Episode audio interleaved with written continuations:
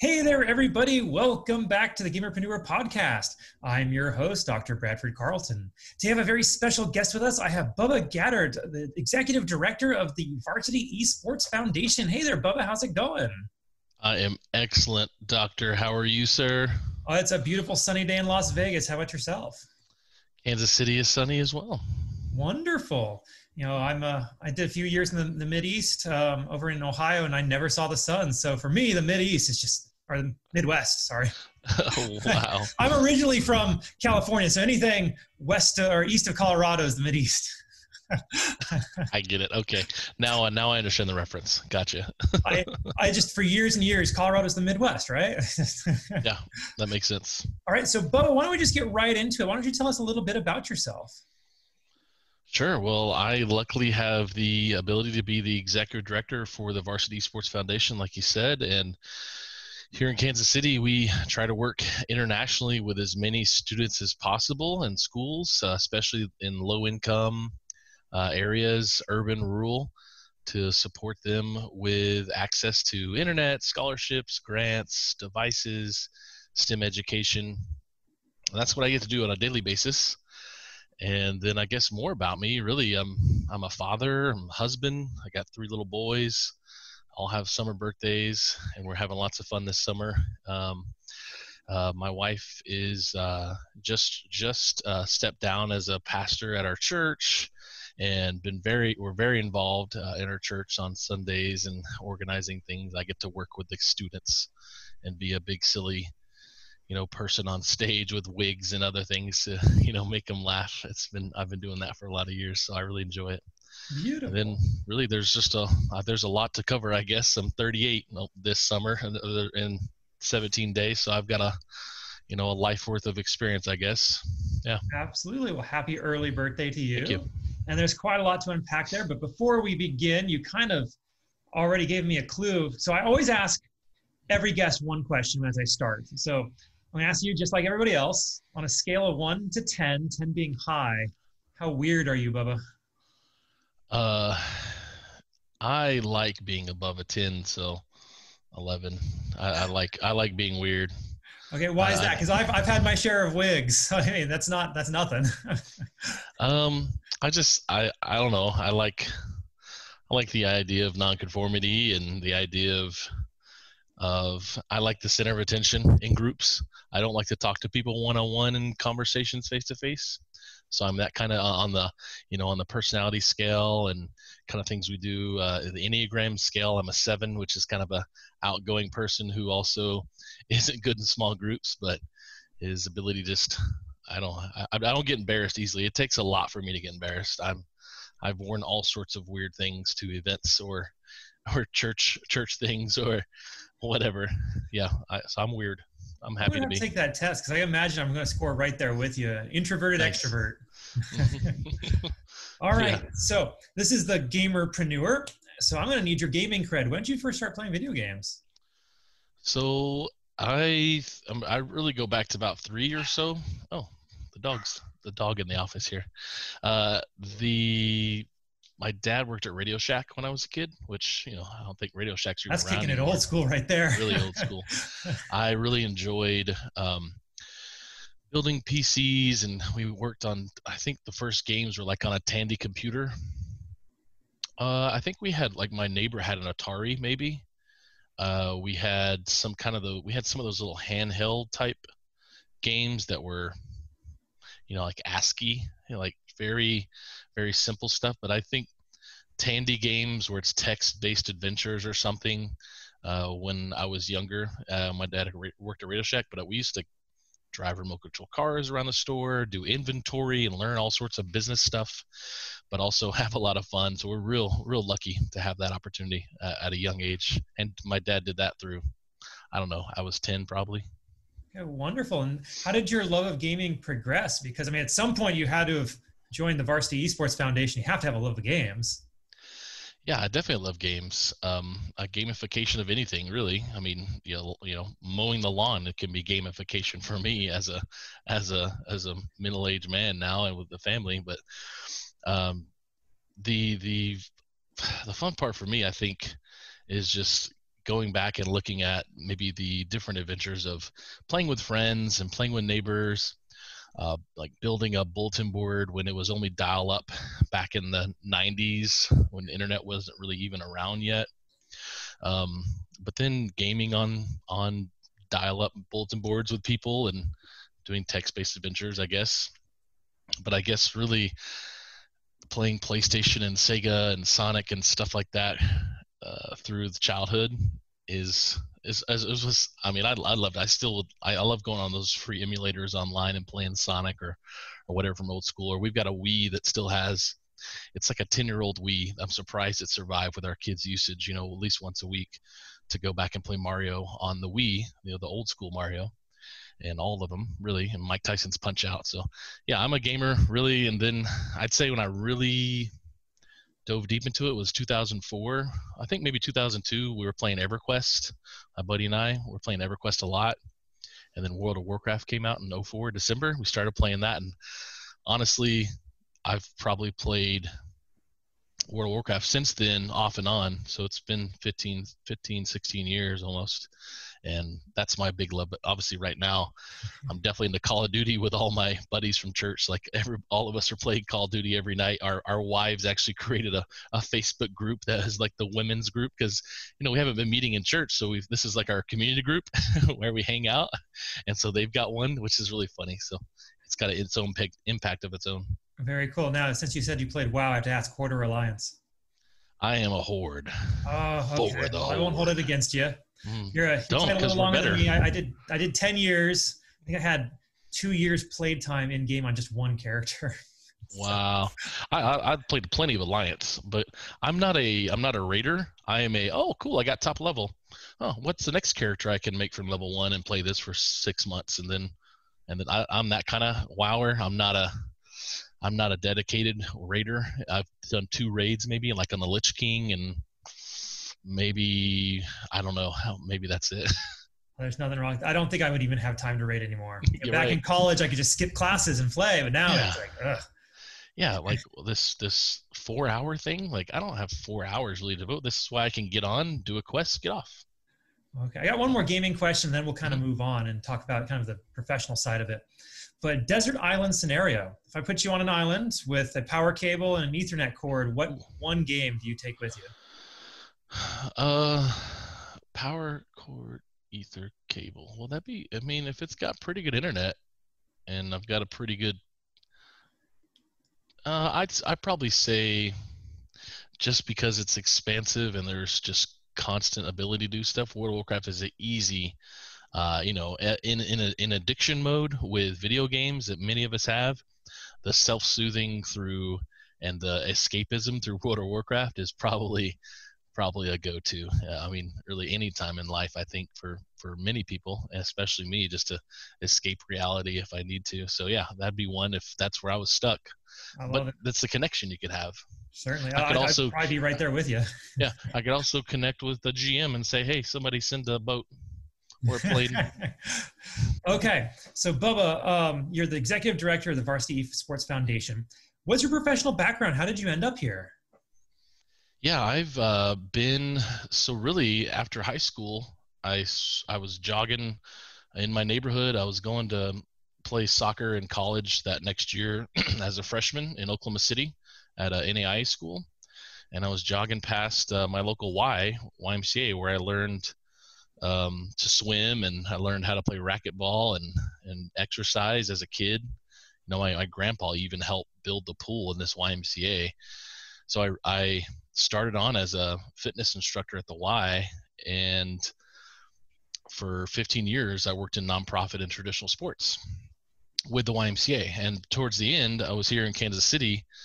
Uh, my last four or five years was over all the YMCA's uh, sports programs, where we're hosting large tournaments, you know, football, soccer, basketball, across the whole metro, and just my love of programming and events and you know I've organized 5ks before that and everything. Just really got into just being this kind of big programming tournament nerd uh, through sports. Excuse me. And so after that uh, all this time i'm still gaming obviously.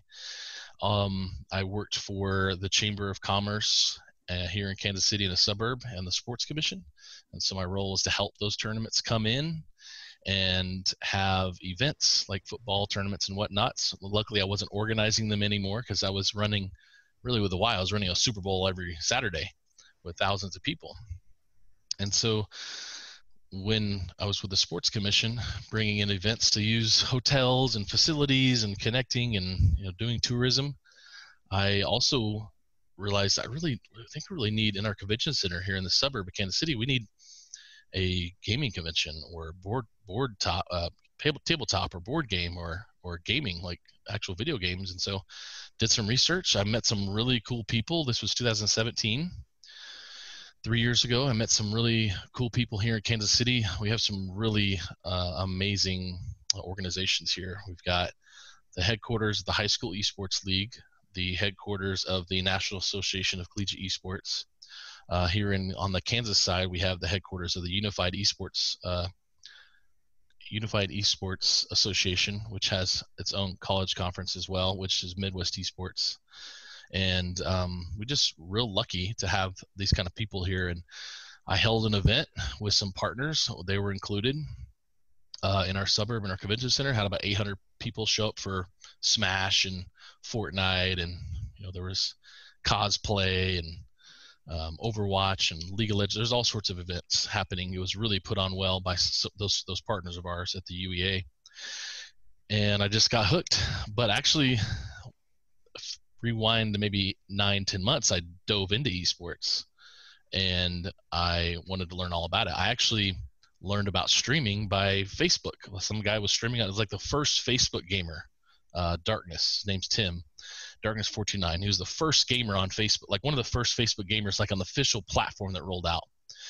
And I just watched it every day. And I was like, man, this is, I, I understand it. I understand, like, okay, he's getting donations and he's learning, he's getting people. It's like, oh, you know, they're they're getting alerts and recognize he's saying things. This is like the radio model. Like when you call in, you're like, "Hey, long time listener, first time first time caller, I love what you're doing. Hey, thanks Tom, thanks for calling Tom. Oh my gosh, guys, did you hear I got on the radio? Like it's the same thing. Like Bing, thanks Tom for donating five dollars. Oh my gosh, he said my name on his stream. So it's the it's the same model. I was like, I could do this. So I started streaming on my own, and uh, I started. Um, also with the sports commission creating a online tournament to lead up to that event I was talking about. And really, the rest is history in the sense of started connecting. We started the idea of this foundation being an, uh, a thing for grants and scholarships for low income students in need. And December of 18, I think it was December of 18, this organization was founded. And then last summer, uh, in 2019, I came on as full time as executive director, left the sports commission, and I've been having fun ever since. Fantastic. That's a beautiful story. All right. So, um, can you kind of dive in a little bit more on what exactly does the Varsity Esports Foundation do, and how does it help people? We are purely focused on providing uh, access and support to low-income schools and students with grants, scholarships, uh, internet access, devices, and especially STEM education through gaming in schools. And so, with that, we've been real lucky to partner with organizations like the High School Esports League, who have 3,000 schools across the country that they work with. And or have been a part of their league over the past seven years. They're the longest and largest esports league for high schools and so we've been real been it's been real beneficial to partner with them and learn and see how esport clubs are benefiting students. And this is where that conversation started three years ago with mason Mullenioux, the founder of hsel we were just like you're doing this great stuff but man there, there's some kids missing out. He know he knew it. He didn't know how we didn't know where to go. So we decided this nonprofit could help uh, raise funds to give more access. And through this process about five years ago uh, a principal and a teacher in Wichita area of Kansas wrote started writing some curriculum for esports. And last February they published the only comprehensive textbook for esports for high schools. It's it's it's a textbook curriculum lesson plans. It's 148 pages, I believe. Um, we promote it as far and wide as we can. It's actually the only esports curriculum on Microsoft Educator site Mm-hmm. and it's actually the number these numbers are old because it could be double by now but it's been downloaded at least over a hundred thousand times in 40 different countries across the world. Wow. And it's huge. And so with all this stuff we're doing, this is just still the tip of the iceberg what the foundation does. But this idea of education and and financial support is our main main focus because we see these students in these esport clubs that we know 90 some odd percent of students play video games.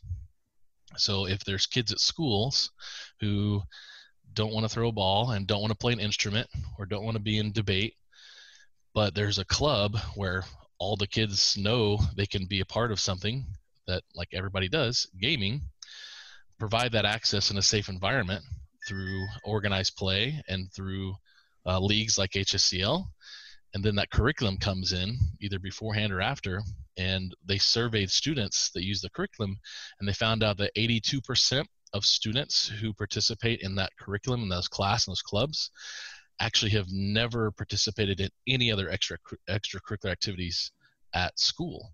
So that fantastic. means providing belonging for those kids who don't have access or want to participate. It's really bringing them out of what we think in the world, the stigma of basements and being a home alone and all this other stuff. So they're getting this free, you know, support and guidance and teamwork and critical thinking all through an esports club.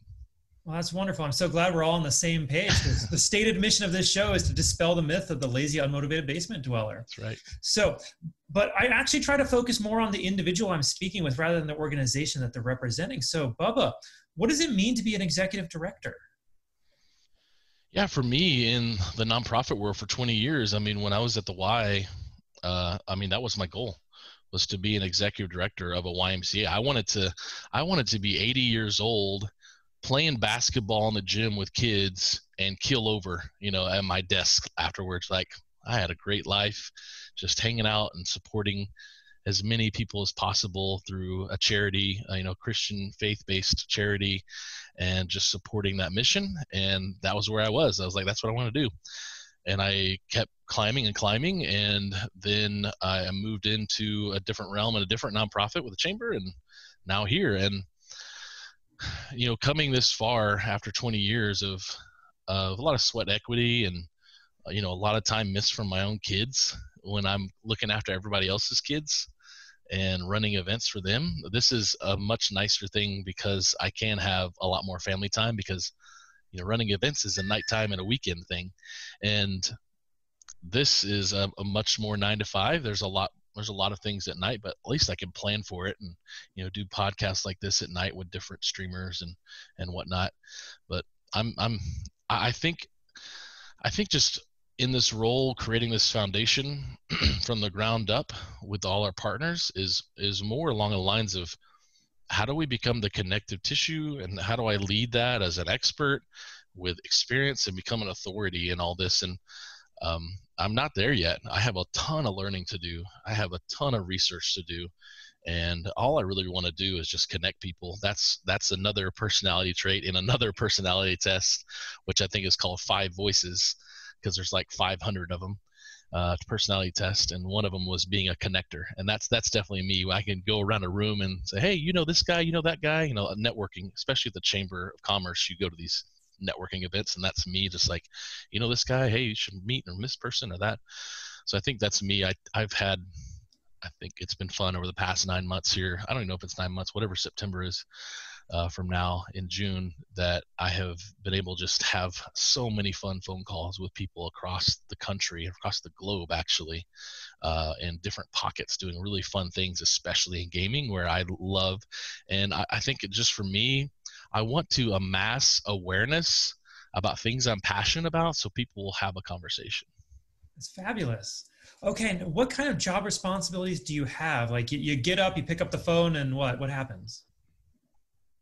Get to have fun conversations like this and talk about the benefits of esports and gaming and um, you know stigmas and uh, how we as a society perpetuate the gamers in the basement and we say uh, they should stay there. And uh, compared to we don't, um, we don't do that to football players. You know, I was a football player in high school, college soccer player. I I'm I get to live both sides of the line, which is nice. But I don't remember them saying, "Wow, you're really exercise. You're running too much in soccer." I mean, people probably did say that, but it wasn't like that's just so lame. What what being a an athlete? There's no there, there's a different platform on traditional sports, and so those are the fun conversations I like to have. I Can think I as an ex- you know, as a quick interruption, like how what what's your opinion on how do we change that? so literacy, literacy, 100%, doctor, is um, we we have loud people saying loud things, and we have even American Psychological Association data being misconstrued in the media. So we we unfortunately, I mean, even our friends over at the um, uh, IG, uh, IGDA, uh, International Game Developer Association. I know I've talked with Renee and Nika over the foundation, and I remember her. I remember we are talking last week. She actually has an office here in Kansas City, uh, Nika, and sh- and we were talking about the guy who went onto the news and was trying to dispel all this stuff back in 2009 or so. It was Joe Joe Biden actually talking about uh, video games and violence. I think because it was tied to a school shooting issue. And obviously, maybe two years ago, Trump has been saying stuff about it as well. Uh, maybe last year. So it's a lot of people saying loud things that aren't accurate, and because they either misconstrued data or it's what we've been saying for years. We've been doing this for decades to gamers, and we see a we I see a big shift in it. I mean, I see parents helping their kid like get their jersey ready so they can go to the local esports arena at the Walmart to compete and like that's what they do compared to you know getting their cleats on and going to the field like there are parents out there supporting it's just not seen and and it's sometimes because you know I'm you know in my 30s I would think if I had a 15 year old or so it's still we're in this mindset of my age and my generation probably still in this mindset of maybe it's not okay it's looked down upon but the, it's changing but still literacy has got to happen across all levels endemic and non-endemic to the to the industry. Uh, sometimes really heavily on people endemic to it because it's really a top-down model esports is sexy uh, we see big arenas all this other stuff but if, if, whatever we can do is from us from our perspective and from my perspective we've got to tell people more positive stories but also tell the needs about too much screen time and making students and parents aware of internet safety. Like that's huge to us. So you've got to balance it but you can't you've got well, actually you've got to balance it and you've got to have both out there because otherwise it's just one really bad thing or like oh this is great stuff and we're not talking about the things that need to happen to be more proactive in the industry. Absolutely. And it's it's definitely a generational thing. And don't don't go selling yourself short and calling yourself old. You're only a few years older than i am. Um, i'm young. I'm young. That's right. We're young at heart at least. I'm just wise in the beard. You know this is this is nice gray hair. Give that a few more years you get gandalf level right? You shall not pass. Yes. All right. So um are you making any money at this like I, I want people to understand that you know nonprofits don't necessarily they're sure. not broke, right? Like you you have an income from this? Yeah, this is my full time job. I support my family with it. Uh, non, yeah, the the mis misunderstandings of of nonprofits is that you don't make money. The idea between nonprofits and for profits for your listeners is for profits have shareholders that invest that get money off of profits or dividends, right? So if you bring in a million dollars but you only spend 500,000, they have $500,000 of profit they can share with the shareholders or investors. In a nonprofit, you're not allowed to do that. You, sh- you should not do that. Any profit you have, let's use the same numbers, $1 million in uh, revenue generated from membership or programs or grants or donations, and you spend 500,000 to activate and pay your salary and uh, you know do programs or give out grants or whatever you have that $500,000 gap. Now you put it back into the organization for either next year or you put it into more grants and scholarships and maybe getting more people to on staff to do more, to have more bandwidth to give more and do more services. But as a nonprofit, you uh, get a tax incentive only in two really two big ways. One sales tax on sales tax on purchasing things in your state, and then property tax, typically in most states where you don't pay property taxes. Now, um, the the process there is filling out forms, but the government wants nonprofits because it allows us in as citizens to create an organization to do something they don't want to handle. They don't really want to do a ton of raising awareness on getting people to donate blood. There's organizations that have been doing it great for I don't know 100 years at the Red Cross. So giving them a tax incentive to do something by not paying sales tax on stuff they purchase or property tax for their buildings, they can go and do more because they're having to pay less in taxes. And people are more willing to support it because it's not the government, right?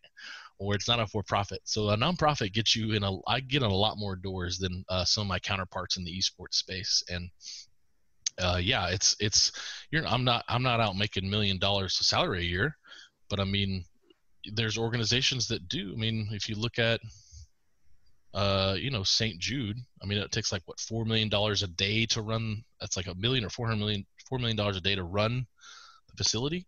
But the CEO has earned himself, her, his or herself, to that position to lead hundred thousand people and staff and volunteers across the country to raise four million dollars a day. So it takes a lot of work, just like it does if you're the CEO leading, I don't know, Dell or something, and Dell hire has a hundred thousand people that needs to they need to lead all their people to lead their people, lead their people. So it's experience, but in the last part of it, really, there there is a salary um, difference. I mean, you're not a you're not a Fortune 500 company as a nonprofit, but you can have somebody getting paid nothing as an executive director or a million dollars, just depending how big the reach and the big the organization is. Fantastic. Thank you so much for that explanation. Hmm. Now, do you have any advice for someone who may be interested in starting their own nonprofit, to, whether it's to help gamers or anybody else? Like, what are the steps that you think they should follow?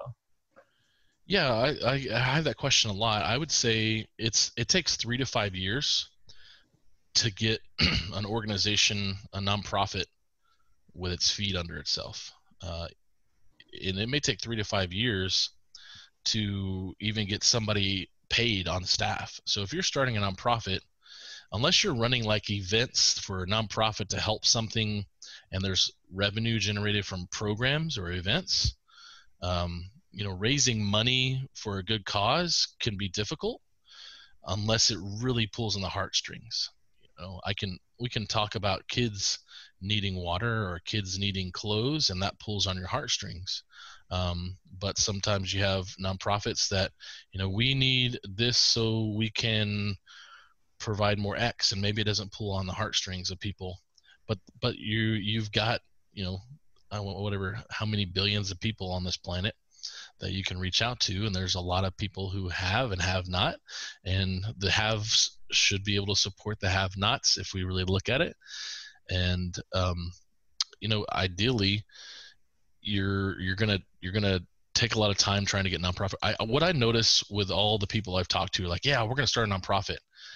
It's actually not a super hard process. It just takes effort and clarity um, and paperwork. But then bylaws and board members and managing and maintaining and creating um, there's no real cookie cutter option um, and there's no real just carpet bag come in and make it. You really are on your own an island sometimes but there's a lot of resources. There's a lot of there's a lot of for-profit organizations out there helping nonprofits start and and and also nonprofits helping nonprofits which is actually those are really great organizations. So it takes time. It takes a lot of time. Absolutely. And not to mention, I have come across and I've helped people start nonprofits, but they don't seem to understand that they have to earn money. They think it's, all just volunteer. Like, no, you, it has to be a mm-hmm. business. It, it is a legitimate business. Mm-hmm. All right. So, Bubba, I'd like to talk about you for a moment if we can, like as a person. What, what, what makes you special? What are your unique skills? Uh, I am a five time uh, church camp belly flop champion. I love it. I used to I used to go to uh, camp down in Oklahoma every summer. I did it like 11 years, I think, and through high school and maybe like one year in college, I had these really sweet shoes that didn't have laces. This is like the first kind of shoes that you slipped on, and so I would, and they look like water. And uh, I would wear them, and I would go to the pool, and we had a diving board at the pool at the camp, and uh, I would go with a mission every year to start a belly flop competition between all the people that have been returning or new people there at camp. And you know it wasn't always the same groups every year.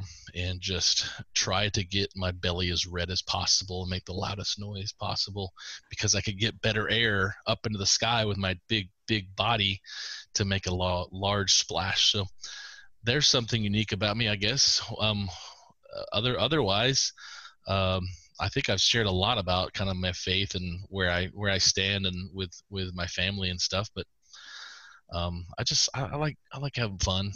I like I like connecting with people and um, saying stupid stuff. Wonderful. And yeah, and All just right. yeah. So um, I want to ask if I can I humble you for a moment. Okay. All right. So I, I would like my audience to understand not not everybody I talk to is like amazing in every respect. They didn't succeed at everything they ever did, and that we learn the most from our failures rather than our successes. Mm-hmm. So I'd like to ask you, Bubba, what is something that you have failed at? Oh, I'd say more more failures than anything than successes. Uh, but those are the things that definitely have given me, man, so much more clarity. Just, I mean, just just failing in communication. You know, like I said, sometimes I can't be one on one with people, uh, or uh, actually one on one's fine it's how I it's how I say and do things. I think, you know, more or less of like, am I am I joking about a situation rather than being serious about it? Like that's being serious is not Bubba. People know, and like I always have some sort of you know quick-witted thing to say that people will laugh at but you know that's the extent of of what people may know me sometimes. But i think on a professional level i try to be presented professionally rather than i would around like my friends and you know you know run around my shirt off or something silly or whatever we i would do. Um, but i think the failure side of it would be communication um, i think communication in work and uh, marriage and with my kids with friends i think that's a struggle i have every day and but then I get to realize I I I could have learned that better.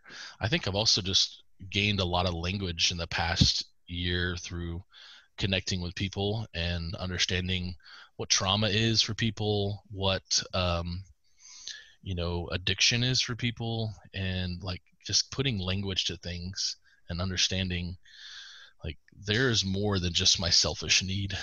And i i think that's definitely my personality is me me me. Um, but communication a hundred percent i think is a failure i have. In specific situations work coworkers um, you know not not giving all the information because i i either read between the lines thinking oh they probably know this already uh, but I, I try to hound on a lot i think uh, i tell a lot of students to be coachable and um, I I try to be that myself, but I know I then I don't I miss out on some key components because coachability is super important uh, in the workspace. And I've got people to report to still. I got board members I report to. I need to be coachable and accepting, um, and I need to lead my staff and my volunteers um, to be able uh, to be coachable and um, know understand what direction i'm going i think explanation is a hard thing for me sometimes. I can ramble like i'm doing now or i can be clear the point and move on but I, there's no in between sometimes. So there's there's a lot of failure I'd, I'd say i have but that's an identifiable one most likely. Beautiful. Thank you for sharing. Mm-hmm. okay one more question. What is something that people seem to misunderstand about you when they first meet you? Um yeah your name is bubba um really? Uh, I'd say that or.